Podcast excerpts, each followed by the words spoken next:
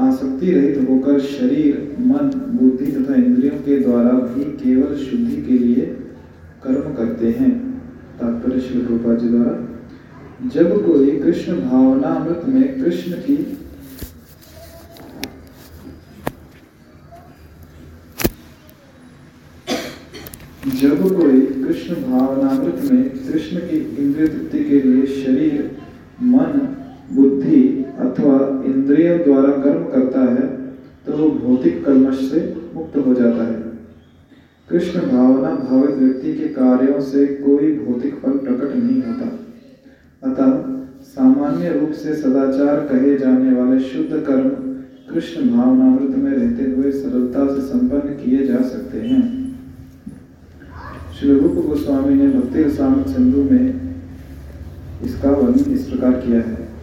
इहायस्य हरिर्दास्य कर्मणा मनसा गिरा, निखिला स्वप्यवस्थासु जीवन मुक्त उच्यते अपने शरीर, मन, बुद्धि तथा वाणी से कृष्ण भावनामृत में कर्म करता हुआ, अर्थात कृष्ण सेवा में, व्यक्ति इस संसार में भी मुक्त रहता है। भले ही वह तथाकथित अनेक भौतिक कार्यकलापों में व्यस्त क्यों न रहे?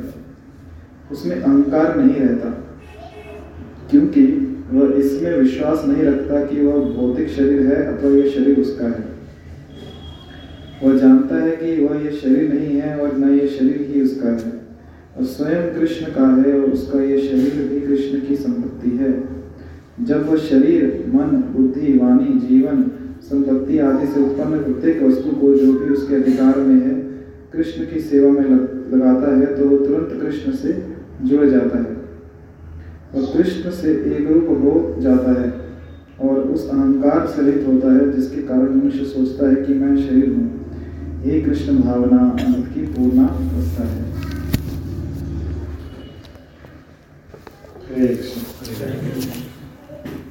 कितने भक्त पहली बार आए हैं? मतलब शुक्रवार के कार्यक्रम में पहली बार आए हैं। हाँ पहली बार क्या नाम का?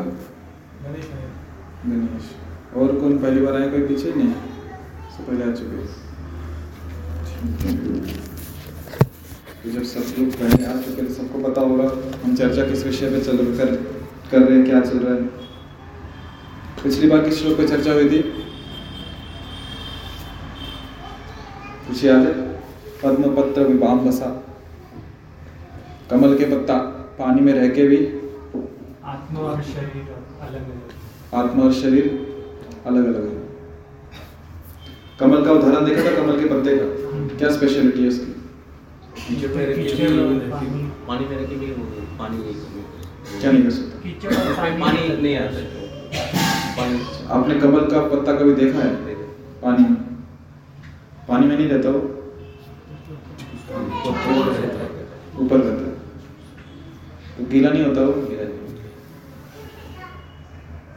विशेषता ये है कि जब उसके ऊपर पानी डालते हैं तो पानी तुरंत नीचे गिर जाता है।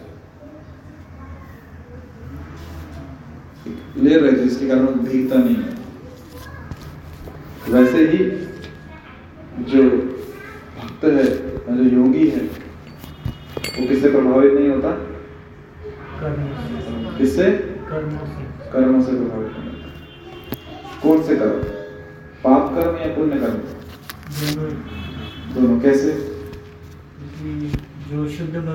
कृष्ण के लिए करता है। शुद्ध भक्त कृष्ण के लिए करता है, इसलिए प्रभावित नहीं होता। तो आज का जो श्लोक है, इसमें कह रहे हैं कि योगी जन आसक्ति रहित तो होकर शरीर, मन, बुद्धि तथा इंद्रियों के द्वारा भी केवल शुद्धि के लिए कर्म करते हैं। कौन? योगी जन। आसक्ति से रहित तो होकर। किसकी आसक्ति? जो बात हो रही है आसक्ति से किसकी आसक्ति शरीर। कर्मों की आसक्ति शरीर की आसक्ति कर्मों के फलों की आसक्ति और अच्छा, हमारी आसक्तियाँ कहाँ कहाँ पे होती? है विषय वासना की। विषय वासना की। हमारी आसक्तियाँ कहाँ कहाँ होती? हैं हम भी कहीं ना कहीं आ सकते हैं। हम भी कहीं ना कहीं आ सकते हैं ना? आसक्त मतलब? जुड़े हुए हैं कहीं से अटैच हैं। जो चीज़ हमें अच्छी लगती है। अगर वो वस्तु हमारे जीवन से निकाल दी जाए तो हम क्या हो जाते हैं? विचलित हो जाते हैं परेशान हो जाते हैं। उसे कहेंगे ना आसक्ति। बराबर? जैसे मोबाइल जैसे हाँ अच्छा था चीज़। मोबाइल फ़ोन स्मार्टफ़ोन दो मिनट के लिए कहीं दिखे तो एकदम हलचल मच जाती है, कहाँ गया मेरा फ़ोन जिस दुकान में गए थे वहीं तो छोड़ के नहीं आ गए। तो बहुत अच्छी आ सकती है। अच्छी मतलब प्रचलित आ सकती है। कुख्यात आ सकती है। तो योगी जन आसक्ति रहित होकर शरीर, मन, बुद्धि तथा इंद्रियों के द्वारा भी केवल शुद्धि के लिए कर्म करते हैं। तो आसक्ति किस प्रकार की होती है? आसक्ति ऐसी होती है, जैसे कि प्रभु ने बोला, हमें कर्मों से आसक्ति होती है। कुछ विशेष कर्म जो हमें करने को अच्छे लगते हैं। हाँ फिर विषय वस्तुओं से आसक्ति होती है। जो जो हमें, इंद्रियाँ हैं हमने चर्चा की थी सांख्य योग में। कितनी इंद्रियाँ ज्ञान की। ज्ञान इंद्रियाँ कितनी है? पाँच। ज्ञान इंद्रिय पाँच कर्म इंद्रिय। तो अब हर एक इंद्रिय की अपनी एक आसक्ति होती है जो उसको करना अच्छा लगता है। और फिर उसी आसक्ति के कारण वो कर्म करता है। और ऐसे ही कर्म करते करते कर्म बंधन में फंसते जाते अभी जो योगी नहीं है योगी नहीं है मतलब जिसको योग योग मतलब भगवान से जुड़ना। बराबर, ये तो सबको पता है। तो जिसको भगवान से कुछ लेना देना नहीं है, जिसको भगवान के संपर्क में नहीं आना तो ऐसा व्यक्ति भी कार्य करता है। वो व्यक्ति भी शरीर से कार्य कर रहा उसकी मन से कार्य कर रहा बुद्धि से कार्य कर रहा और इंद्रियों से भी कार्य कर रहा वो भी कार्य कर रहा और जो योगी है, वो भी शरीर से मन से बुद्धि से और इंद्रियों से कार्य कर रहा है। तो फिर योगी में और जो हम कहें भोगी में क्या अंतर है? क्योंकि जो सिंपल बात है जो कृष्ण के लिए योग का कार्य नहीं कर रहा वो मतलब अपने इंद्र को प्रसन्न करने के लिए कार्य कर रहा है अपने प्रसन्नता के लिए कार्य कर रहा है। दोनों में अंतर क्या है? एक योगी जो कार्य कर रहा है और जो भोगी जो कार्य कर रहा है दोनों में अंतर क्या है? योगी भगवान के प्रसन्न के लिए कार्य हम्म, ठीक है भोगी आसक्ति के साथ कार्य करता है योगी आसक्ति रहित होकर कार्य करता है। समझ आ गया? और जो योगी जो कार्य कर रहा है वो क्यों कर रहा है? आपने बोला कृष्ण के प्रसन्नता के लिए। बराबर ऐसे ही। और उससे क्या होगा? उससे उसका शुद्धिकरण होगा। तो वही कह रहे हैं ना केवल किसके लिए कार्य करता है वो? शुद्धि के लिए कर्म करता है। आपको याद है दो श्लोक पहले दो तीन श्लोक पहले हमने देखा था? कौन सा वो योग युक्त विशुद्धात्मा विजितात्मा जितेंद्रिय। हम्म सर्वभूतात्म भूतात्मा सुवर्ण पिन लिखित तो जो योगी है योग युक्त होकर कार्य करता है। मतलब भगवान की प्रसन्नता के लिए कार्य करता है। है ना? कि मैं सेवक हूँ कृष्ण स्वामी है उनकी प्रसन्नता के लिए कार्य करता है। और फिर उससे क्या होता है वो? सात नंबर श्लोक। गीता किस किसके पास है यहाँ पे?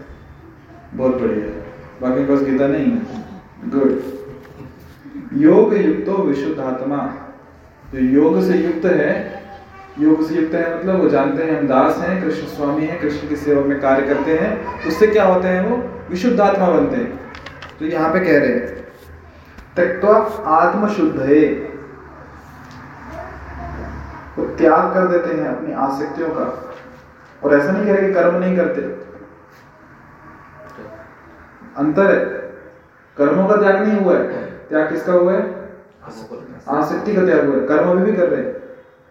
तो आसक्ति को त्याग के कर्म करते हैं किसकी? आत्मा शुद्ध है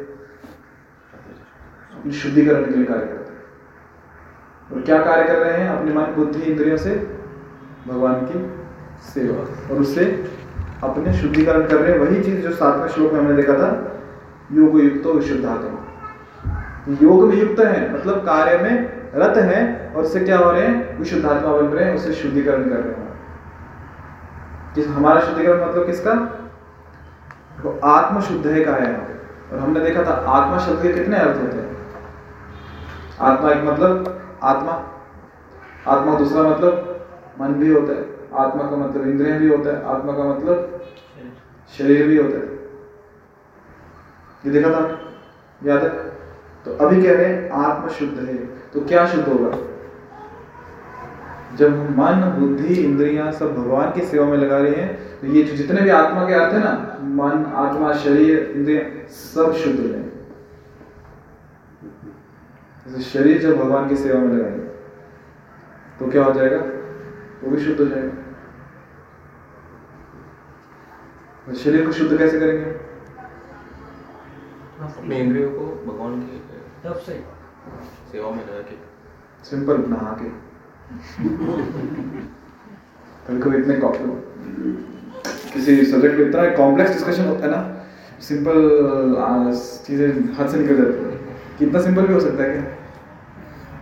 शरीर को कैसे शुद्ध करेंगे? नहा के। सीरियसली मज़ाक नहीं कर रहा हूँ मैं। शरीर को कैसे शुद्ध करेंगे? नहा के। तो एक कर्म भी नहाता है और एक भक्त भी नहाता है। अंतर क्या है? अंतर क्या है? वो डेटॉल साबुन यूज़ करता होगा कोई दूसरा साबुन यूज़ करता होगा। क्या अंतर है? हुआ क्या कुछ ऐसा? भक्ति में आने के बाद आपने साबुन बदल लिया शैम्पू बदल लिया पहले किसी को साबुन शैम्पू से था आयुर्वेदिक आयुर्वेदिक हो गया।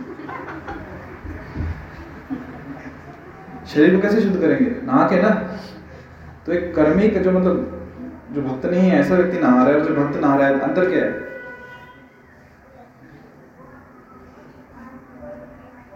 शरीर की स्वच्छता के लिए आ रहे हैं वो अपने शरीर से साथ साथ अपने मन को भी शुद्ध कर रहे हैं। नहाने से? भगवान की सेवा में अच्छा लगे अच्छा इसलिए लगे, स्वास्थ्य Simple. उसको नहा के भगवान से अब जो भक्त नहीं है उसको सिर्फ़ नहाना है क्यों? ताकि शरीर की गंदगी साफ़ हो जाए। जो भक्त है उसको क्यों नहाना है उसको नहा के भगवान को उठाने जाना है। भगवान की सेवा करनी है भगवान को भोग लगाना है हमसे मंगल आरती में जाना है। सत्संग में जाना है। दिन में दो तीन बार नहा लेता है। क्यों? शरीर शुद्ध रहेगा तो सेवा अच्छे से होगी।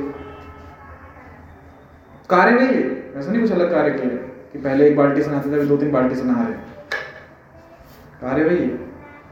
पर परिवर्तन कहाँ पे आया? उद्देश्य। क्यों नहा रहे बराबर है? मन को कैसे शुद्ध करेंगे? अभी वो मन को कैसे मिलाओगे अच्छे विचार से। अच्छे विचार कहाँ से आएँगे? हाँ देखो अच्छे विचार से वो नहलाना नहीं हुआ अच्छे विचार कब आते हैं? जब मन शुद्ध रहेगा सभी इंद्रियों को लगा दें तो मन भी शुद्ध हो। जाएगा। भगवान की सेवा में इंद्रियों को लगा दिया तो मन भी शुद्ध हो जाएगा। भगवान का कीर्तन से कई नाम नहीं हो। आपने क्या बोला था? अच्छे विचार से। ठीक है इसको डिस्कस करते हैं। अच्छे विचार से मन कैसे शुद्ध होता है? पहले ये समझो कि मन में गंदगी कहाँ से आई। फिर समझेंगे इसको शुद्ध कैसे करना शुद्ध इसलिए करना मन गंदा है। तो गंदगी कहाँ से आई? हाँ। क्या नाम आपका जी दीपक। लोग बहुत बढ़िया उत्तर दिया। गंदगी कहाँ से आई? सुनने से। मन क्या मन का कार्य क्या होता है? मन विचार करता है किसी भी विषय वस्तु के बारे में किसी भी टॉपिक के बारे में सोचता है। तो यदि उस टॉपिक कभी सुना ही नहीं होगा तो सोचेगा कैसे? बराबर। मन ने किसी की बुराई सुन ली कि ये व्यक्ति ऐसे ऐसा गलत काम कर रहा है। इसका इतना गुस्सा आता है इसको। इसने ऐसा किया। सुन लिया हमने। तभी तो उस पर आगे सोचेंगे। यदि कोई हमें सुनाने आ रहा है, हमने उसको वहीं पे बोल बोल दिया, मुझे नहीं सुनना। जो तुम बोल रहे हो क्या मेरे फ़ायदे के लिए है, क्या? नहीं है मुझे नहीं सुनना। तो मन उसके ऊपर सोचेगा क्या? नहीं सोचेगा। तो मन में गंदगी कहाँ से आई? सुनने एक बार सुना तो फिर उसके बारे में हम सोचते रहते तो इसलिए मन में जब कह रहे प्रभु जी अच्छे विचार लाओ। अच्छे विचार को कौन से हैं? सबसे अच्छा विचार क्या है? कृष्ण की सेवा करना। मन को, देखो, मन जो है, वो बिना चिंतन के नहीं रह पाएगा। कुछ ना कुछ विचार करने वाला है, कुछ ना कुछ चिंतन करने वाला है। तो ऑप्शन हमारे पास है कि कुछ बुरा विचार देना है या कुछ अच्छा विचार देना सबसे अच्छा विचार क्या है? कृष्ण कथा। कृष्ण कथा सुनेंगे और कृष्ण कथा ही सोचेंगे। इसलिए शिल प्रभुपाद कहते थे भक्तों को कि at night drink a glass of milk read Krishna book and go to sleep रात के समय में दूध पियो और कृष्ण पुस्तक का अध्ययन करो।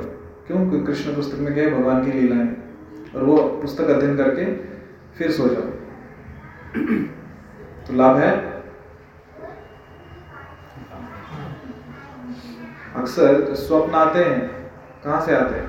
तो दिन भर में कार्य किए वही आते हैं ना? जब एकदम सोने से पहले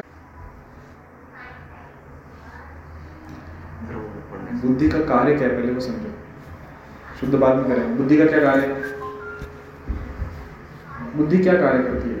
बुद्धि है हमारे पास? जो अच्छा है जो बुरा है हम्म बुद्धि बुद्धि का काम है डिस्क्रिमिनेशन करना।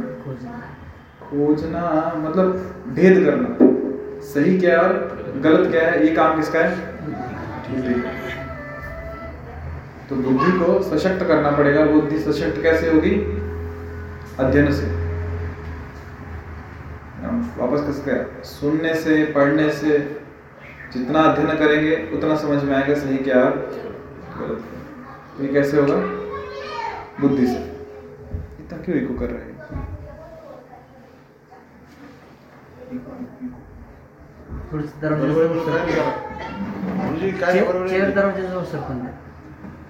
ठीक है। हरे कृष्ण ठीक हो गया। हो गया हो गया। तो ये हो गया बुद्धि। और इंद्रिया कैसे होंगी? भगवान की सेवा। कुल मिला के सब कुछ भगवान की सेवा में शुद्ध हो रहा है, और कोई उपाय भी नहीं जैसे आँखों को शुद्ध करना तो भगवान का रूप देख के कानों को शुद्ध करना है, कृष्ण का। क्या करके? श्रवण करके, जीवा से कीर्तन करके। ऐसे अलग अलग चीज़ें हर इंद्रिय के लिए कि उसको हम कैसे कृष्ण की सेवा में लगाएँगे। और निरंतर से कृष्ण सेवा में लगा के रखेंगे तो क्या हो जाएगी? शुद्ध हो जाएगी। तात्पर्य में श्री प्रभुपाद जी कह रहे हैं कि जब कोई कृष्ण भावनामृत में कृष्ण की इंद्र वृत्ति के लिए शरीर, मन, बुद्धि अथवा इंद्रिय द्वारा कर्म करता है तो भौतिक कर्मश से मुक्त हो जाता है। सरल जब कोई कृष्ण भावनामृत में कृष्ण की इंद्रिय तृप्ति के लिए शरीर, मन, बुद्धि तथा इंद्रियों द्वारा कर्म करता है तो भौतिक कर्म से मुक्त हो जाता है। कि कृष्ण की प्रसन्नता के लिए, सॉरी कृष्ण की इंद्रिय तृप्ति के लिए। कृष्ण का एक नाम है गोविंद।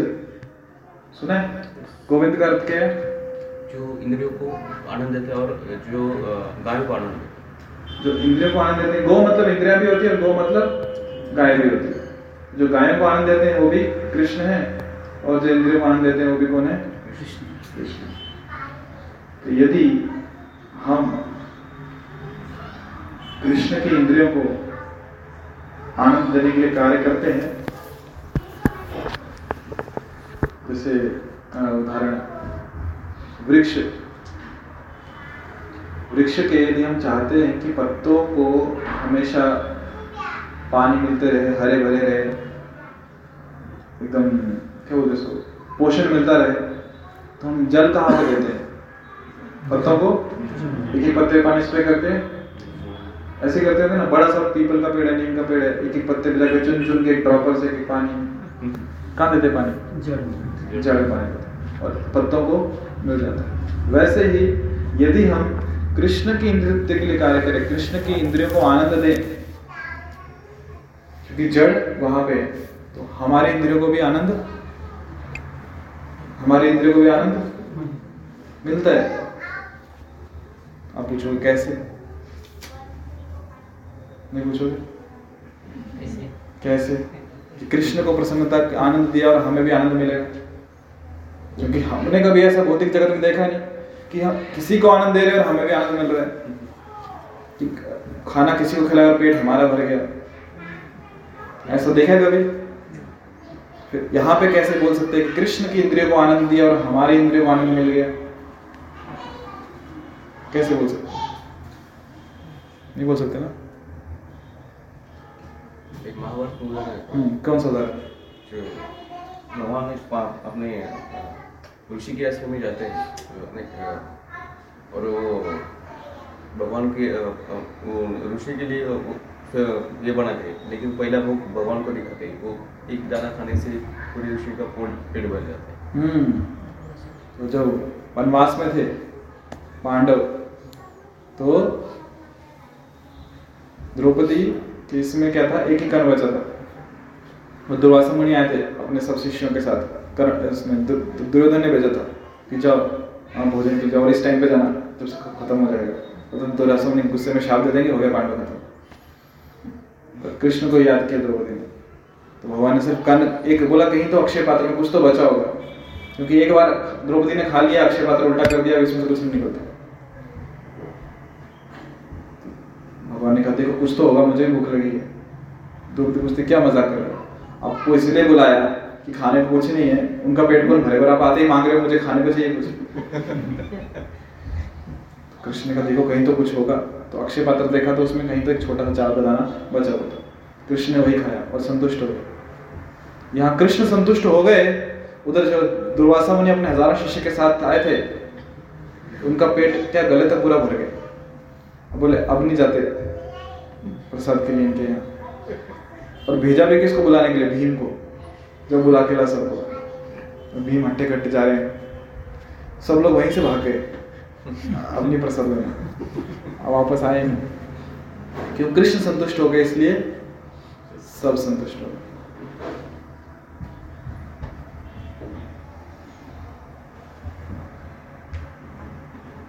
और विशेषकर भक्तों के जीवन में देखने में मिलता है कि जो भक्त हैं वो सुबह से उठने से लेकर रात को सोने तक उनका जो कार्य शैली है, वो हर कार्य कृष्ण की प्रसन्नता के लिए करते हैं और वो जीवन में प्रसन्न रहते हैं। और बाकी जो लोग जो अपने नृत्य के लिए कार्य करते हैं, बहुत प्लान्स बनाते हैं, बहुत सोचते हैं और आनंद करने का प्रयास भी करते हैं और उनको आनंद मिलता भी है और उस आनंद के अंत में वो क्या हो जाते हैं? परेशान हो जाते हैं फ्रस्ट्रेट हो जाते हैं। बेशक वो कितने भी आनंद करे, कुछ ना पार्टी करे, कुछ अच्छा खाए, किसी बेस्ट रेस्टोरेंट में जाए, पर at the end of the day उनका चेहरा लटका हुआ ही दिखता है। वो दुखी रहते हैं। क्यों? क्योंकि जड़ में पानी दिए और भक्त, बेशक किसी अच्छे रेस्टोरेंट में खाने को नहीं मिलेगा, घर में जो मिला खा लेगा। बेशक कभी पार्टी नहीं भी हुई होगी, पर कृष्ण की सेवा में है, इसलिए चेहरे पर प्रसन्नता रहती है। बहुत बार जब पुस्तक वितरण को जाते हैं भक्त तो सामने वाला व्यक्ति पुस्तक तो बाद में देखता है, पहले वो भक्तों देखता है, क्या चेहरे पे मुस्कान है? ये इतना खुश कैसे? सबसे बड़ा प्रश्न चिन्ह उसके जीवन में ये होता है। क्या कर रहा है? इतनी गर्मी में, गर्मियों के दिनों में, इतनी गर्मी में, धूप में एक पुस्तक बेच रहा है। कभी किसी सेल्समैन को हैप्पी देखा है? हाँ आर्टिफिशियल दिखा सकता है वो। Hello sir how you good evening ma'am ये प्रोडक्ट लाया आपके लिए। पर उसको गेट से बाहर जाते देखना। मैं बहुत अच्छे से ऑब्ज़र्व करता हूँ किसी सेल्समैन को। वो जब गली में आता है ना, हम लोग बेस में थे तो बेस में भी आते थे वो सॉक्स बेचने के लिए बुक बेचने के लिए। जब गली में आ रहे हैं, इसके घर गए, उसके घर गए, मैं उसको छत से उसको देख रहा होता क्या कर रहा है? एकदम मुँह लटका हुआ, थके रहे प्रोडक्ट बिक नहीं रहा। जैसे ही डोरबेल बजी, किसी ने दरवाज़ा खोला गुड सर। सर, ये आपके लिए लाए हम और सामने वाले ने बोल दिया, नहीं चाहिए। चला गया, दरवाज़ा बंद। फिर मुँह लटका के बाहर। फिर अगले घर में। डोरबेल बजी, दरवाज़ा खुला। गुड मॉर्निंग मैम ये हम आपके लिए प्रोडक्ट लाए हैं। और दरवाज़ा बंद। चेहरा भी वापस कर गया। तो at the end of the day दुखी रहते। पर भक्तों का अनुभव है कि पुस्तक जाए, ना जाए, वो प्रसन्न रहते हैं। सुबह जाते हैं, शाम को आते हैं, आठ गीता गई, आठ गीता गई, बीस गई बीस गई, एक गई एक गई, आज मैंने एक गीता दी, उसमें खुश है वो। और कितनी बार तो भक्त गीता बाद पहले देखता है कि इसके चेहरे पे खुशी कितनी है। बोले, तुम इतने खुश कैसे रहते? पहले वो मुझे बताओ। बोले, ये पढ़ के, ये देखे दे दो मुझे। होता है ऐसा। बोले अगर ये पढ़ने से मुझे वो खुशी मिलेगी जो आपके चेहरे पे दिख रही है तो सो के मैं चार सौ रुपये देता हूँ मुझे गीता दो। पर वो खुशी चाहिए जो आपके चेहरे पे और वो खुशी कहाँ से आती है? कहाँ से आती है? कहाँ से? भगवान की सेवा से। भगवान की सेवा से भगवान के इंद्रियों को प्रसन्न। आपको मैंने वो कहानी सुनाई थी क्या? तरबूज की। सुनाओ नहीं, मैं इसलिए बता रहा हूँ कि प्रसन्नता भक्त के जीवन में कैसे आती है? एक बार, ये कहानी मैंने राधानाथ महाराज के प्रवचन में सुनी थी। परम पूज्य राधानाथ महाराज बताते हैं, उनका अनुभव कि एक बार वो अमेरिका में गए थे, जाते रहते तो एक बार का बता रहे थे कि एक व्यक्ति उन्हें मिला महाराज को और वो उन्हें अपनी कथा बता रहा था। कि वो भक्त कैसे बना? तो बोला कि मैं एक बार, ठीक है, यहाँ तो हम घर में कपड़े धोते हैं, विदेशों में लोग कपड़े घर में नहीं धोते। एक अलग से दुकानें होती हैं, लॉन्ड्री, वहाँ वॉशिंग मशीन्स होती हैं, वहाँ जाके पे करते हैं, कपड़े डालते हैं, धो के, सुखा के लेके आते हैं। बोले, मैं लॉन्ड्री में गया था कपड़े धोने के लिए और, अभी कपड़े धुल रहे हैं वॉशिंग मशीन घूम रही तो मैं क्या करूँगा? तो मैंने तरबूज खरीदा था वाटरमेलन और वो खा रहा था बैठ के। बहुत मीठा तरबूज बहुत मीठा। मैं खा रहा था। कि तरबूज हाथ में स्लिपरी होता है। खाते खाते वो, अभी खा रहा तो गुठली आएगी। तो गुठली थूकने के लिए कहाँ थूकूँगा? भारत तो है नहीं। कहीं पे थूक दो। फाइन लगता है, वहाँ पे कहीं पे थूका तो तो बोले मैं डस्टबिन के पास बैठ के खा रहा था। गुठली, उसमें थूक के तरबूज खा रहा था। पर तरबूज इतना स्लिपरी था कि हाथ से स्लिप होकर डस्टबिन में गिर गया। अभी खाया कितना तरबूज मैंने? बोले तरबूज बहुत मीठा था। मुझसे रहा नहीं गया। मैंने डस्टबिन में हाथ डाला। अरे ध्यान देना, ये अमेरिका के तो डस्टबिन है, भारत की तरह नहीं होते। कि जो मिला डस्टबिन में डाल दिया। वहाँ पे कैटेगरी होती है, पेपर मतलब पेपर का डस्टबिन अलग, प्लास्टिक का डस्टबिन अलग, इसका डस्टबिन अलग। बोले, मेरा तरबूज कहाँ गिर गया? कचरे में, कूड़ेदान में। अभी इतना मीठा तरबूज धो के खा ही सकते हैं ना, इसमें क्या है इतना? मैंने मैंने हाथ डाला और जब हाथ बाहर निकाला तो हाथ में क्या देखा, एक पुस्तका थी, पुस्तिका, पुस्तक, भगवत गीता। किसी ने डस्टबिन फेंक दी होगी, उनके अपने भक्त। भारत में अच्छा आपको पता है विशेष, विदेश में लोग गीता कैसे वितरण करते हैं? भारत में कैसे देते हैं? कितने लोगों ने पुस्तक वितरण किया, ग्रंथ वितरण किया यहाँ पे भगवत गीता वितरण किया किया ना? बहुत बढ़िया। तो सामने वाला आता है, देखता है, क्या है? बोले, ले लो, भगवत गीता ले लो, पढ़ते हैं। वो पूछ पहला सवाल, कितने की है? हम बताते हैं, एक सौ अस्सी, दो सौ, जो जो भी प्राइस चल रहा है, इतने की भगवत गीता है, ले लो। ठीक है, वो देखता है, मेरे पैस पर्स में कितने पैसे हैं? हाँ अफोर्ड कर सकता हूँ, ले लेता हूँ। नहीं तो चलते तो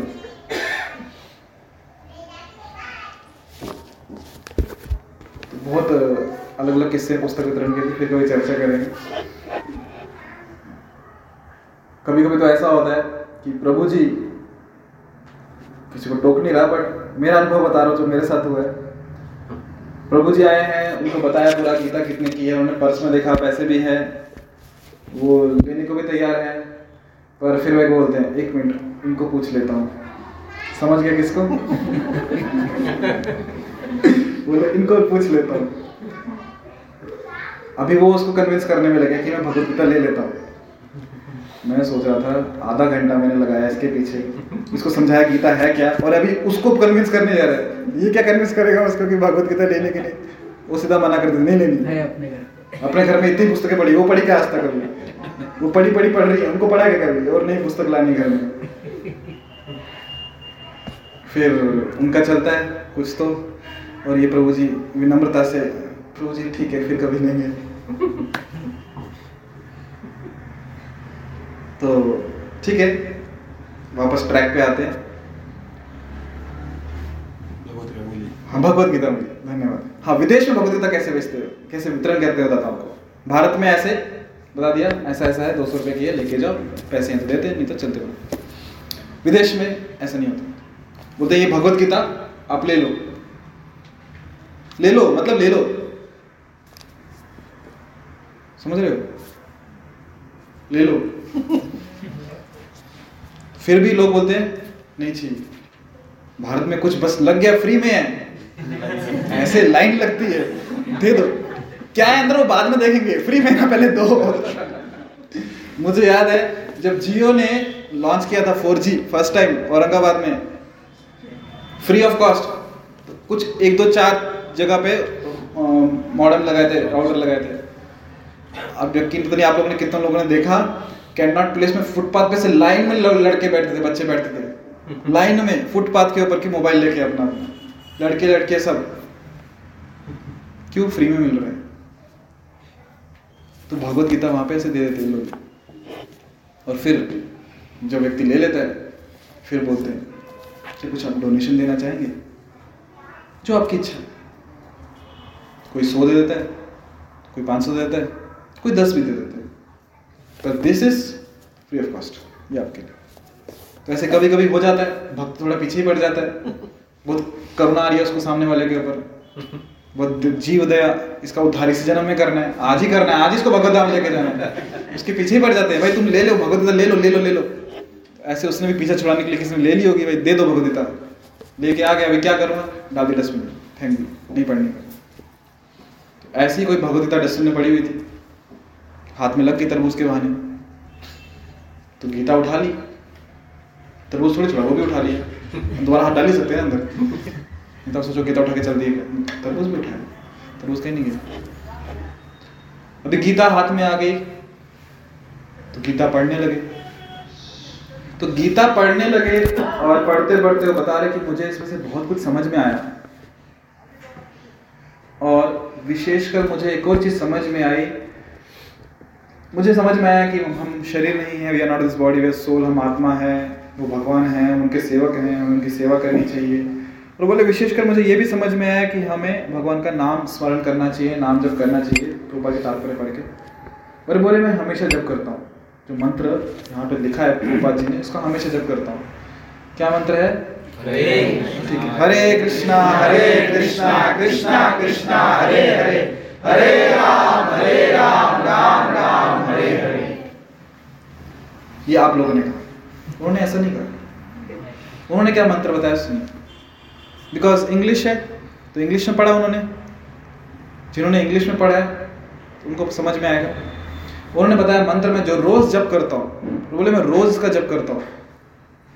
hair Krishna Hare Krishna Krishna Krishna Hare Hare Hare Ram Hare Ram Ram Ram, Hare Hare. Because English में एच ए आर ई होता है। बोले, मैं रोज का नियम पूर्वक जप करता हूँ। बोले, मैं क्या काम करता हूँ? मैं स्काई स्क्रैपर्स जो बिल्डिंग होती है, गगन चुंबी मारते वहाँ पे वेल्डिंग का काम करता हूँ।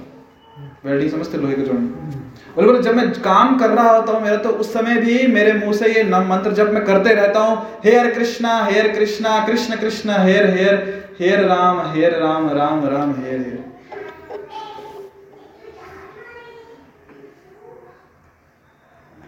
क्या वो सही मंत्र जप था कि गलत मंत्र जप था? वो उसके लिए सही मंत्र जो भावना। भावना। भगवान भावग्राही जनार्दन। है ना? उन्होंने भाव पकड़ा। किसको याद कर रहे हैं? मुझे याद कर तो उद्देश्य क्या है? हाँ ये पॉइंट कहाँ से आया था? उद्देश्य। कि हमारा उद्देश्य क्या है करने के लिए? कृष्ण उद्देश्य देख रहे हैं। सिर्फ़ यहाँ नहीं कहीं पे भी। जैसे अगर आप चाइना जाओगे तो वहाँ पे र उच्चारण उतना नहीं होता वो ल बोलते हैं। हले कृष्ण हले कृष्ण कृष्ण कृष्ण हले हले हले लाम हले लाम लाम लाम हले तो क्या कृष्ण नहीं सुनते उनका? सुनते हैं। हम्म, हर अपने अपने भाषा का अपना डायलेक्ट होता है एक्सेंट होता है। तो उसके साथ सब तरीके से उच्चारण करते हैं। हाँ बाद में इनको भक्तों को जो भी कर रहे हैं उनको हरे बताया कि ये हरे पर कहने का तात्पर्य ये है कि वो हेयर कृष्ण भी कर रहे थे, या हेयर राम भी जब कर रहे थे, जब ऐसे जब कर रहे थे, पर शुद्धिकरण हुआ। क्यों? उद्देश्य क्या था? कृष्ण को प्रसन्न करना। कि बताया गया कि ये नाम जब करने से हम भगवान के धाम में जाएँगे तो नाम जब करते रहे। काम भी कर रहे हैं और नाम भी कर रहे हैं। दोनों।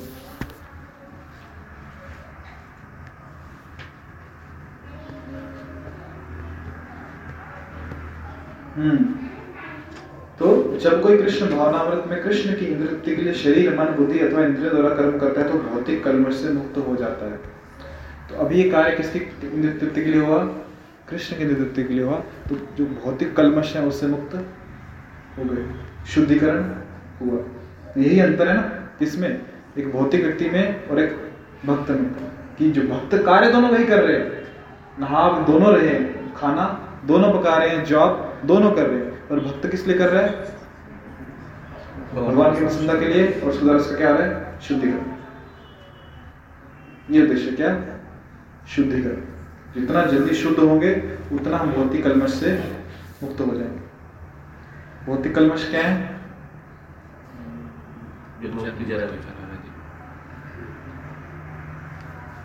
कलमश। देवी का चिंता हृदय में गंदगी क्या है?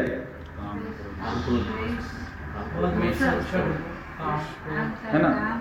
तो जब शुद्धिकरण होगा इससे हम मुक्त हो जाएँगे। तो अतः कृष्ण भावना भावित व्यक्ति के कार्यों में कोई भौतिक फल प्रकट नहीं होता। तो कृष्ण भावना भावित व्यक्ति है मतलब जो योगी है जो कृष्ण के लिए कार्य कर रहा है उसके लिए कोई भौतिक फल प्रकट नहीं होता कि कार्य किसके लिए कर रहा है? ये अभी तक हमने सबने देखा पहले श्लोक अतः सामान्य रूप से सदाचार कहे जाने वाले शुद्ध कर्म कृष्ण भावनामृत में रहते हुए सरलता से संपन्न किए जा सकते हैं।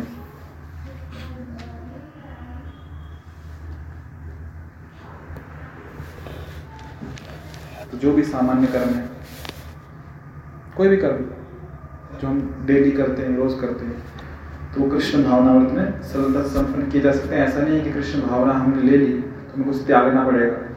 त्यागना कुछ नहीं पड़ेगा, केवल एक ही चीज़ त्यागनी पड़ेगी। क्या है वो? क्या त्यागना पड़ेगा?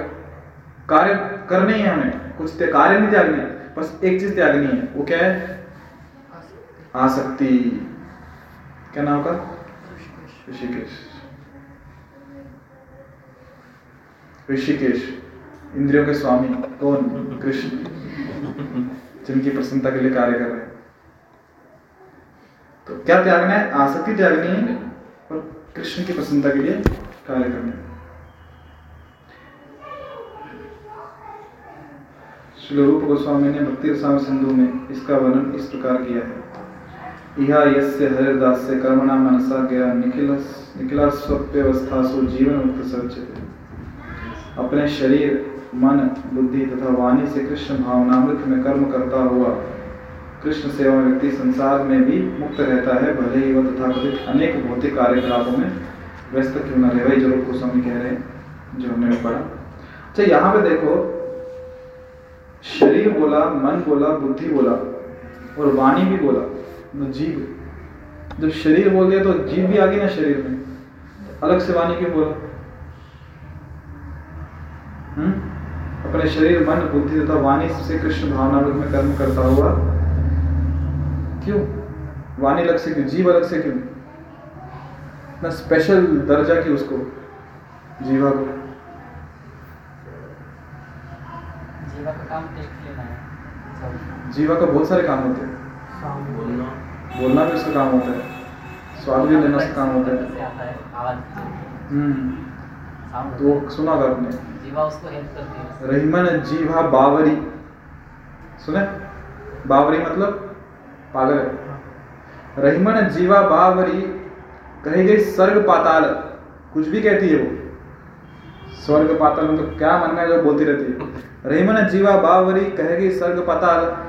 आपो कही भीतर रही। आपुन कही भीतर गई जूती खावत कपाल। वो तो बोल के अंदर चली गई। जूता किसको पड़ता है? सर। पे। इसलिए इसको अलग से कैटेगरी दे दी। वाणी। इसको नियंत्रण में रखना चाहिए। स्वाद के मामले में भी और बोलने के मामले में स्वाद के मामले में कैसे? कुछ अच्छा लगे खा तो लिया बाद में परेशानी पेट को होती। उसका क्या गया? उसने स्वाद लेके डाल दिया अंदर। परेशानी पेट की। और कुछ मन में आया उसने तो बोल दिया परेशानी? सर की तो तो जो शरीर से कर्म कर रहे हैं या मन से कर्म कर रहे हैं बुद्धि से कार्य कर रहे हैं जो वाणी से भी कार्य कर रहे हैं वो कैसे होने चाहिए? कृष्ण सेवा में होने चाहिए और कृष्ण की प्रसन्नता के लिए होने चाहिए। तो ऐसा व्यक्ति जो है वो संसार में चाहे वो रह भी रहा है तो भी मुक्त है। क्यों मुक्त है? कौन बताएगा? नहीं ऐसा व्यक्ति क्यों मुक्त है? शरीर में रह सॉरी वो कर्म भी कर रहा है फिर भी मुक्त है जो कृष्ण सेवा में कार्य कर रहे हैं। नहीं। शुद्ध कर्म हो जाते हैं हम्म। आसक्ति नहीं रहती। समर्पण कर देना कृष्ण भगवान और? जो मिला उसमें संतुष्टि रहती क्योंकि वो जो भी कार्य करता है कृष्ण के लिए करता है वो फल की इच्छा नहीं रखता है। तो दूसरा वो कृष्ण के लिए करता है इसलिए वो शुद्ध रहता है। उसको ये ध्यान नहीं रखना पड़ता है कि वो क्या कर्म कर रहा है। हम्म।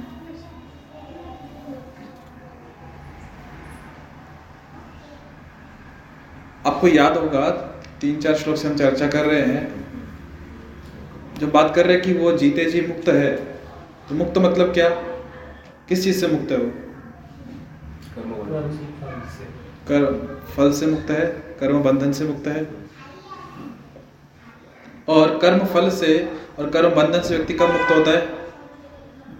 जब उसने कोई कर्म भगवान के लिए करे। विशेष कुछ कर्म किया ही नहीं तो फल भी फल तभी आता है जब कुछ कर्म करेंगे। तो यहाँ पे हम देख रहे हैं कि वो जो योगी भी कर्म कर रहा है भोगी भी कर्म कर रहा है भोगी कर्म कर रहा है उसको फल मिल रहा है फल में बंध रहा है। योगी भी कर्म कर रहा है पर कर्म के फल में बंध रहा नहीं है। क्यों? क्योंकि उसने कर्म किया ही नहीं।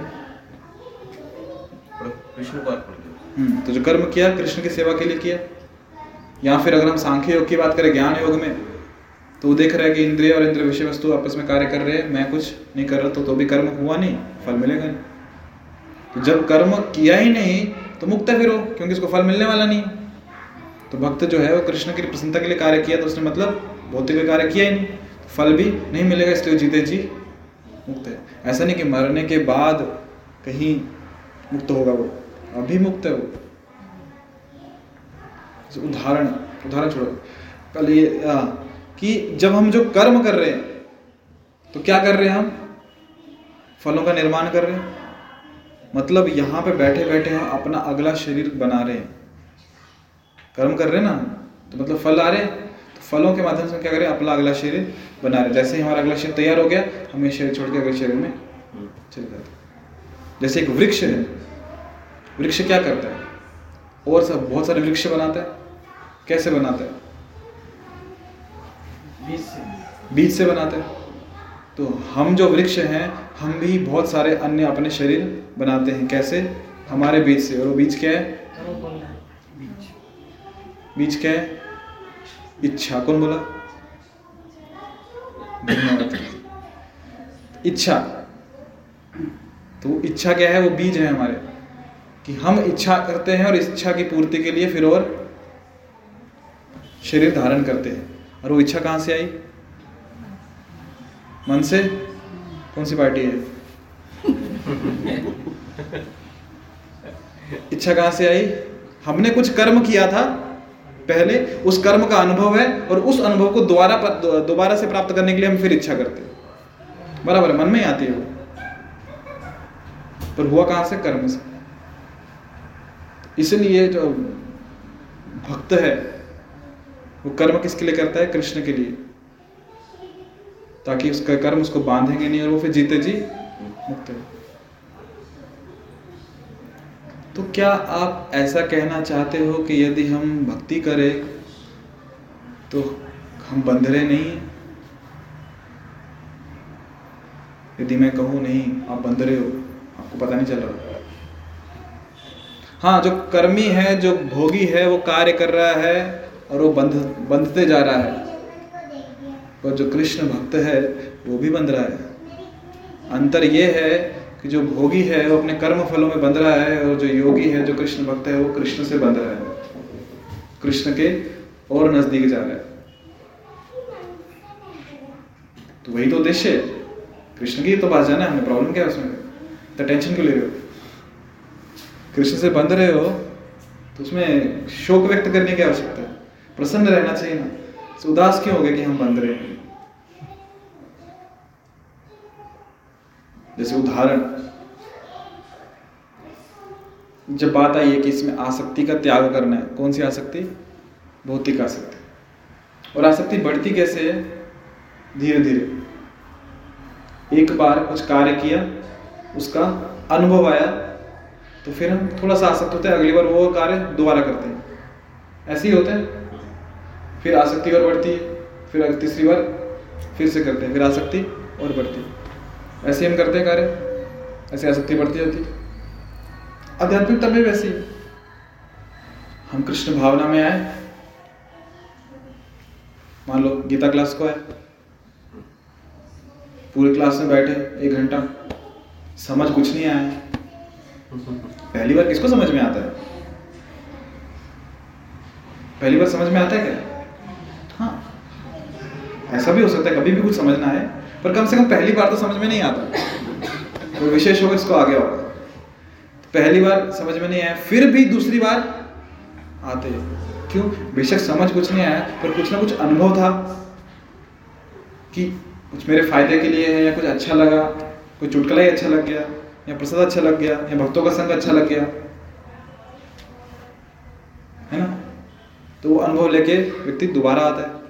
फिर दूसरी बार कुछ धीरे धीरे कुछ समझ में आने लगता है। तीसरी बार और ज़्यादा समझ में आने लगता है। फिर क्या होता है? आसक्ति बढ़ती जाती है। और हम कृष्ण से और अधिक जुड़ते जाते हैं। अच्छा एक और चीज़ जो हम चर्चा कर रहे थे कि योगी जन आसक्ति रहित तो होकर शरीर, मन, बुद्धि तथा इंद्रियों के द्वारा भी केवल शुद्धि के लिए कर्म करते हैं। ये चर्चा की ना? शुद्धि से लाभ क्या होता है? शुद्धि के लिए कर्म किया हमने कर्म किए भी और हमारा शुद्धिकरण भी हुआ उससे लाभ क्या होगा? हम कार्य उसके लिए कर रहे हैं कि शुद्धिकरण होगा हमारा? लाभ क्या होगा उससे? अच्छे विचार आहे उसका लाभ? मन शुद्ध होने के बाद अच्छे विचार। क्या उन अच्छे विचारों में क्या करोगे? आनंद आएगा। फिर आनंद आ गया क्या करोगे फिर? भगवान से प्रेम बढ़ेगा सात्विक स्तर तक आ जाएँगे। उसके बाद? देखो शुद्धिकरण इसलिए करना है क्योंकि जितना हमारा शुद्धिकरण होगा उतना हम ये जो ज्ञान दिया ना ये समझ पाएँगे। उतना हम कृष्ण की और अच्छे से सेवा कर पाएँगे जितना शुद्धिकरण होगा। क्योंकि जब तक शुद्धिकरण नहीं है मतलब हम क्या है अज्ञान में और अज्ञान में हम कुछ सेवा नहीं कर पाते। हाँ बाह्य दृष्टि से सेवा हो जाएगी। हो। गई सेवा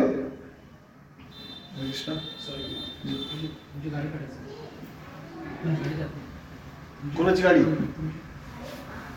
बाह्य दृष्टि से हमने सेवा की। अच्छी बात है लाभ होगा। पर जब हम जितना शुद्धिकरण होगा हमारा और फिर हम सेवा करेंगे तो उतना और उसको बेहतर तरीके से करेंगे। उतना मन लगा के करेंगे उतना डिटेल में करेंगे। आपने अनुभव किया होगा कि जब बच्चों का मन नहीं होता और उनको बोला जाए कुछ कार्य करो तो कैसे करते हैं? बस करने के लिए कर दिया कि हमको आत्म सेवा करना हमने कर दिया। अभी बाकी आप देखो, उससे कुछ फ़ायदा होगा नहीं होगा। पर जब एक रिस्पॉन्सिबिलिटी से कोई व्यक्ति उत्तरदायित्व तो लेके कोई कार्य करता है कि मेरी जवाबदारी है, मेरी ज़िम्मेदारी है और फिर वो कार्य करता है तो एकदम अच्छे से करता है। क्योंकि उसको, उसका लाभ पता है कि इसमें फ़ायदा क्या होगा, नुकसान क्या होगा। तो वैसे जब शुद्धिकरण जितना हो जाए हमारा, तब कोई सेवा करते हैं तो सेवा बहुत अच्छे तरीके से करते हैं। और एक और चीज़, जब हम शुद्धिकरण जब हमारा होता है, तब हम ये कथा सुनते हैं, भगवान के जो उपदेश सुनते हैं, वो ज़्यादा अच्छे से समझ में आते हैं। जैसे उदाहरण, कि भक्ति में आने से पहले भी बहुत लोग भगवत गीता पढ़ते हैं, पर समझ नहीं आता कि क्या कह रहे हैं कृष्ण। और वही गीता जब भक्तों के संग में आने के बाद पढ़ते हैं, कुछ सेवा करते हैं, कुछ प्रसाद खाते हैं, फिर समझ में आने लगता है कृष्ण क्या कह रहे हैं। कितनों का अनुभव है ऐसा? है ना? क्यों? थोड़ा शुद्धिकरण हो रहा है। तो संघ में थोड़ा शुद्धिकरण हुआ है, प्रसाद से शुद्धिकरण हुआ है, हरिनाम से शुद्धिकरण हुआ है, कुछ सेवा अर्पण की है इसलिए शुद्धिकरण हुआ है तो अभी चीज़ें समझ में आने लगती बस तो जितना जितना हम सेवा करेंगे, नाम जप करेंगे, भक्ति में कार्य करेंगे तो शुद्धिकरण होगा जैसे जैसे शुद्धिकरण होगा, चीज़ समझ में आने लगेगी वही श्लोक लो, आज पढ़ो उसको, क्या समझ में आ रहा है? और वही सेवा करते करते दस साल बाद पढ़ना नए नए अर्थ समझ में आएँगे क्यों? अभी शुद्धिकरण हुआ है कुछ, जो दस साल पहले थे, और दस साल बाद जो हो, काफ़ी अंतर आ गया, काफ़ी शुद्धिकरण हो गया तो अभी और आप उसको गहराई में समझ पा रहे हो। तो ये लाभ है किसका? शुद्धिकरण। शुद्धिकरण होने के बाद हम जब चीज़ों को देखते हैं तो उसको और कृष्ण भावना में देख पाते हैं। उसमें से बहुत कुछ समझ पाते हैं और विशेषकर सेवा और अधिक अच्छे से कर पाते हैं। और जब शुद्धिकरण होता है तो नाम जप जो है, वो भी और अच्छे से कर पाते हैं। उससे मन लगने लगता है।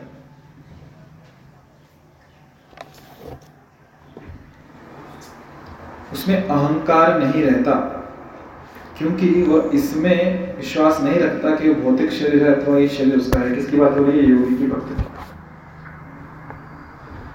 क्यों अहंकार नहीं है? मिथ्या अहंकार अहंकार किसे कहते हैं? जब हम सोचते हैं कि मैं मतलब अपने वो सोचते हैं जो हम नहीं, सिंपल भाषा में जैसे पिछली बार आपको उदाहरण याद है? किसका? ट्रक का और ऑटो का? एक रास्ते से आते दोनों ट्रक वाले और ऑटो वाले? याद है? याद है ना? क्या था? अहंकार था। वो उसको लग रहा था मैं कौन हूँ? ट्रक हूँ, उसको लग रहा था मैं कौन हूँ? ऑटो हूँ बराबर? मतलब मुझे वो लग रहा है जो मैं नहीं हूँ। तो इसे कहते हैं हम अहंकार। और भक्त में अहंकार नहीं रहता, क्योंकि उसे विश्वास रहता है कि वह ये भौतिक शरीर नहीं है अथवा ये शरीर उसका है, उसे भी ऐसा कुछ नहीं लगता। देखो ये दो चीज़ें, एक तो होता है कि समझ में आना कि ये शरीर मेरा नहीं और एक होता है कि मैं ये शरीर नहीं फिर भी मैं ये मान लेता हूँ, मैं ये शरीर हूँ, और फिर शरीर के साथ जो कुछ होता है, हमें अनुभव होता है। शरीर को किसी ने बुरा बोला तो हमें दुख होता है। शरीर की किसी तारीफ़ की तो हमें बहुत खुशी होती है। है ना? किसी ने बोल दिया, बहुत सुंदर लग रहे हो, कितने हैंडसम दिख रहे हो, बहुत खुशी होती है। ने बोल दिया बहुत बुरे दिख रहे तो बहुत दुखी दुखी होती है होता है ना ऐसा? क्यों होता है? अहंकार कि अपने आप को शरीर। समझते अभी प्रश्न ये उठता है कि मैं जब ये शरीर नहीं हूँ मैं आत्मा फिर कैसे ऐसा होता है कि मैं अपने आप को शरीर समझ लेता हूँ? एक उदाहरण दू? आपको समझ में आएगा। कितने लोगों ने मूवीज़ देखी है? मैंने बोला अभी देखी है। कभी तो देखी है। एक दिन पहले घंटे पहले, दस साल पहले कभी भी देखिए अभी उसमें जब हम मूवी देखते हैं, नहीं, वापस आ जाओ। तो उसमें कुछ कैरेक्टर्स होते हैं। जब हीरो किसी की पिटाई करता है तो हमें लगता है हम ही पिटाई कर रहे हैं। और हीरो की किसी ने पिटाई कर दी हमें होता है जैसे हमारी पिटाई होगी अभी होता कि नहीं होता है? मतलब इतना उसमें घुस जाते हैं। कभी कभी कोई विलन किसी हीरोइन को या हीरो को ढूंढ रहा है और हीरोइन छुपा हुआ है तो हम ही यहाँ चिल्लाते हैं। रुको रुको थोड़ी देर रुको रुको, सामने ये जाने पहले।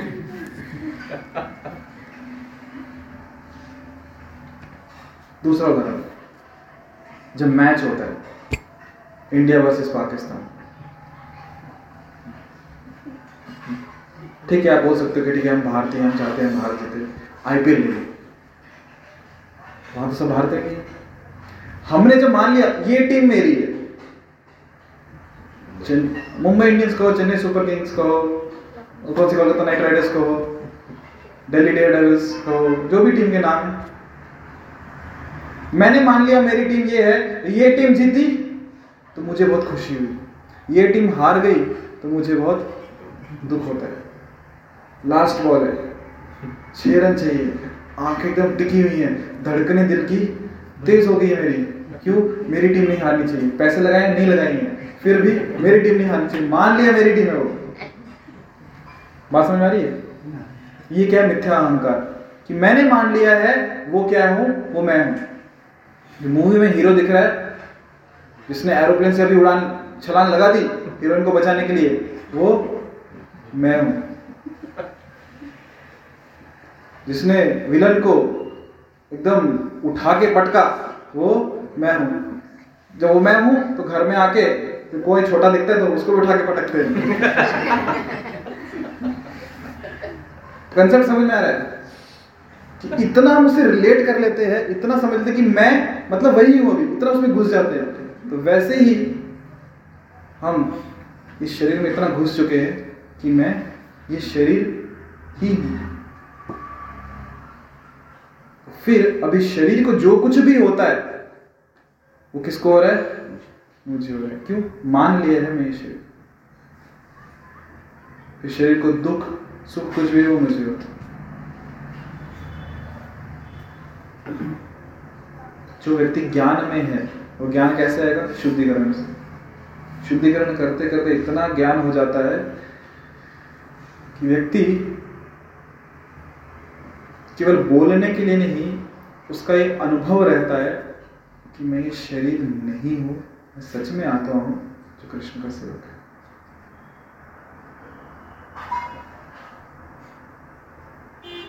मैं एक भक्त के घर में गया था। उनके रिलेटिव की मृत्यु हो गई थी। रिलेटिव तो दूर के नहीं, एकदम अपने। तो ऐसे समय में जो पहाड़ टूटता है, वो बहुत बड़ा होता है। व्यक्ति खुद को नहीं संभाल पाता। अभी जो मैंने वहाँ पे देखा, वो देख के मेरे रोंगटे खड़े हो गए, मैं दंग रह गया कि सच में इसे कहते हैं कि भक्ति से शुद्धिकरण होना।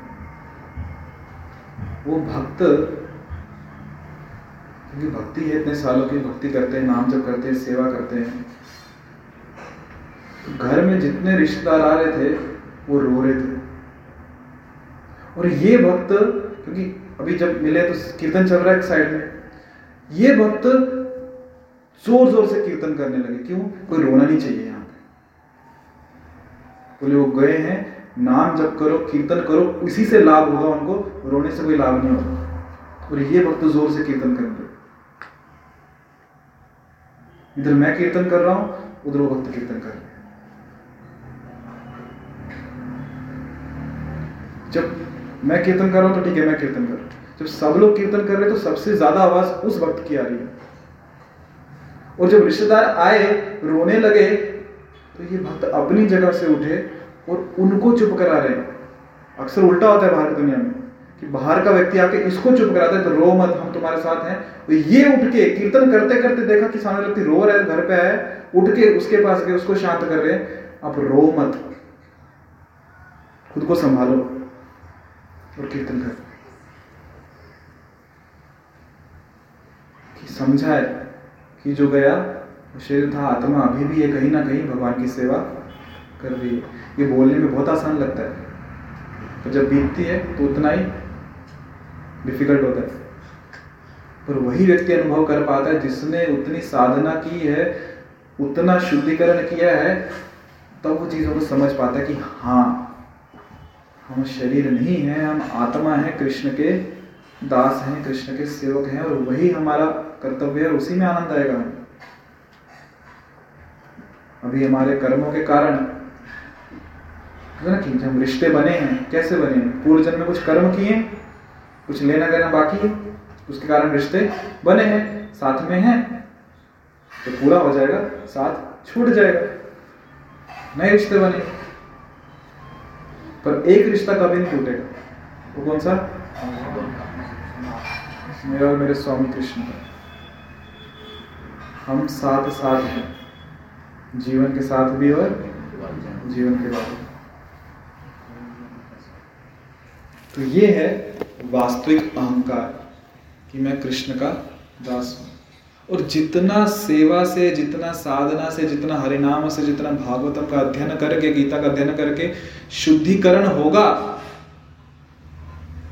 उतना अधिक हमें समझ में आएगा।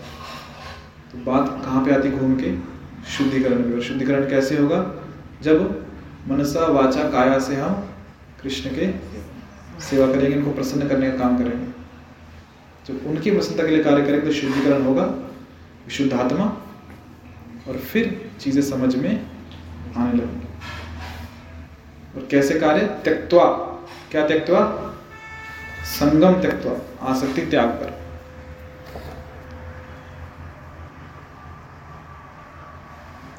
जब वह शरीर, मन, बुद्धि, वाणी, जीवन, संपत्ति आदि से उत्पन्न प्रत्येक वस्तु को, जो भी उसके अधिकार में है, कृष्ण की सेवा में लगाता है तो तुरंत कृष्ण से जुड़ जाता है। वह कृष्ण से एक रूप हो जाता है और उस अहंकार से रहित होता है, जिसके कारण मनुष्य सोचता है कि मैं शरीर हूँ। कृष्ण से एक रूप हो गया मतलब ये नहीं, कृष्ण विलीन हो गया। एक रूप हो गया मतलब एक रूप हो गया मतलब? जुड़ गया, संबंध स्थापित हो गया। तो अभी वो उस जो मिथ्या अहंकार है उससे मुक्त हो जाता है, जिसके कारण उसे लगता है कि मैं शरीर हूँ, अभी वो जान गया है कि मैं कृष्ण का सेवक हूँ। तो यही क्या है कृष्ण भावना की पूर्ण अवस्था है कि हम कृष्ण के सेवक हैं, कृष्ण हमारे स्वामी हैं और हमको आनंद कृष्ण की सेवा में ही मिलेगा। और ऐसा व्यक्ति फिर भौतिक कलमशों से विचलित नहीं होता, भौतिक तकलीफों से विचलित नहीं होता। सरल है? तो हमें करना क्या है अभी? क्या करना है? भगवान की सेवा करें भगवान कृष्ण की सेवा करनी कैसे करेंगे सेवा? हरे कृष्णा कृष्णा कृष्णा हरे हरे। हरे राम हरे राम राम राम हरे हरे। धन्यवाद माता जी आपने बहुत सरल कर दिया इसे। कौन सी सेवा करें? तो ये सेवा हमेशा उपलब्ध है और कहीं रहे ना रहे हरिनाम। मन में वाणी से हम नाम जप कर सकते हैं। फिर बाकी जो सेवा मिल जाए भक्तों के संग में वो करनी चाहिए। तो यहाँ रुके। कुछ प्रश्न कुछ कहना चाहते हैं? जी यस मुझे एक एग्जांपल याद आ रहा है। जी। सेवा सेवा एक राजा थे। राजा बहुत दुखी थे प्रजा की वजह से। तो राजा ठीक से चल नहीं रहा था। तो एक साधु के पास चले गए। और साधु साधु जी महाराज को कहा कि मैं बहुत दुखी हूँ राज्य के कारण से। तो मैं अब ये त्यागना चाहता हूँ। तो बोला, ठीक है। स्वामी जी ने कहा कि, ये दे दो मुझे राज्य। मुझे दे दो और आप मेरे से बन जाओ। तो राज्य उनको दे दिया, संकल्प कर दिया। संकल्प छोड़ दिया। राज्य साधु महाराज को दे दिए। तो साधु महाराज ने कहा ठीक है अभी क्या बन गए तुम मेरे सेवक बन गए कहा अब मेरी सेवा करो अभी। ये जो मेरा राज्य है इसे तुम संभालो। तो उसके बाद में वो हैप्पी हो गया मतलब वो सेवा भाव से राज्य को चला एक इसी विषय से जुड़ा था याद आया। हम्म, तो हमारा राज्य कौन सा है? हम्म? हमारा क्षेत्र कौन सा है? ये शरीर? शरीर है ना? तो हमें जब तक लग रहा है कि मेरा है तो फिर जैसे प्रभु जी ने कहा, लगेंगे उसको अच्छे से संवारने में। पर जब समझ में आ गया कि किसका है, कृष्ण का है, वो रह गया अच्छा आपने बोला पॉइंट था इसमें कि एक ये होता है कि शरीर मेरा है, दूसरा कि मैं शरीर हूँ। ठीक है हमने वो चर्चा कर ली कि मैं शरीर हूँ ऐसे ध्यान नहीं रखना, ये समझने में शरीर नहीं हूँ। और एक ये भी होता है कि शरीर मेरा है शरीर मेरा नहीं है। कृष्ण ने दिया है। जब दिया है तो वापस भी लेंगे। तो जब तक दिया है जिसकी वस्तु उसकी सेवा में लगानी चाहिए। तो ये हम ये मुँह से बोल लेते हैं कि ये हम ये शरीर नहीं है आत्मा है लेकिन रियलाइज़ नहीं कर पाते हम।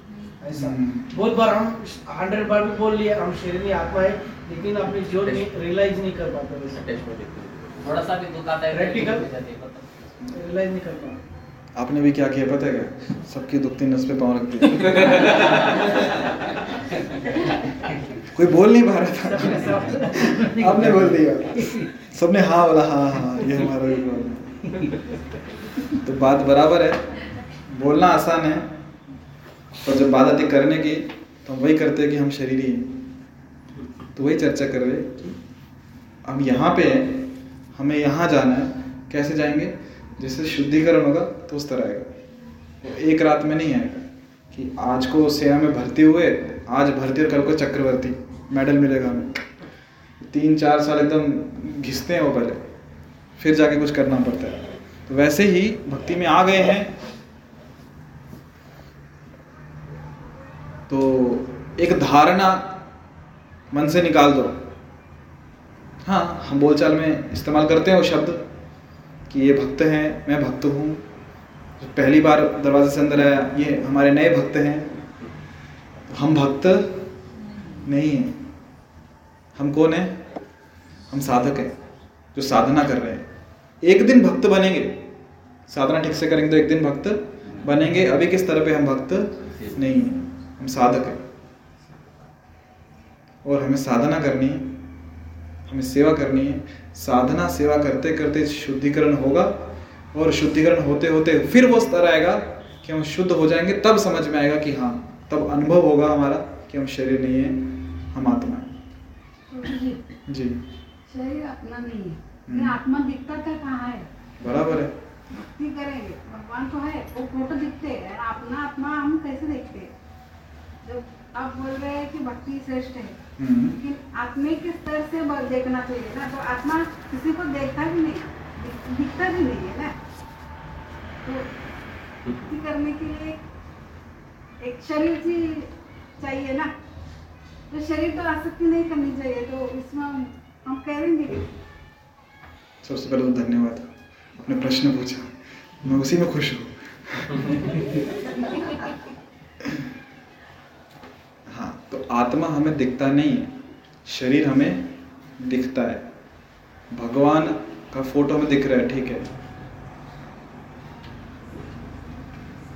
तो आपका प्रश्न है कि आत्मा दिखता नहीं है? भक्ति करेंगे कैसे? भक्ति करेंगे कैसे? आपको आपका मन दिखता है? बुद्धि दिखती है? बुद्धि दिखती है? हाँ या ना? सिंपल हाँ या ना बुद्धि दिखती है क्या? नहीं। है कि नहीं? है नहीं? है लोग पूछते हैं आप भक्ति कर रहे हैं ना तो आत्मे के स्तर से करें तो आपका आत्मा हमारे दिखाओ नहीं नहीं रुको ना रुको ना रुको ना। पहले मेरे प्रश्न का उत्तर दो। आपको बस बुद्धि दिखती है कि नहीं आपको? दिख, नहीं दिखती ना? है कि नहीं? है। कैसे पता है जब दिखती नहीं तो? अपने वर्तन से। वर्तन से कैसे? अच्छा, बुद्धि का हमने देखा बुद्धि का काम क्या होता है? डिस्क्रिमिनेशन डिस्क्रिमिनेशन क्या बोलते हैं हिंदी में? अच्छा। भेद भेद करना सही क्या गलत क्या? है तो क्या आप ऐसा भेद कर पाते हो ये सही है गलत क्या? नहीं करो नहीं करो बात की बात है पर भेद तो कर पाते हो ना आपको पता नहीं सही है या गलत है। है ना? तो मतलब बुद्धि? मन है या नहीं? कैसे पता? दिखता है? इच्छा प्रकट करता है। उसके मन में इच्छाएँ आती है कि ऐसे करना चाहिए, वैसे करना चाहिए। या फिर भावनाएँ उमड़ती हैं, कुछ सुन के बुरा लगता है, कुछ सुन के अच्छा लगता है। कभी आँख से पानी आते हैं, है ना? तो ये कैसे सकता है? मन है। अभी बात आती है, हमारे पास आत्मा है या नहीं, जो दिखती नहीं है। तो ये प्रश्न ही अपने आप में गलत है कि हमारे पास आत्मा है या नहीं।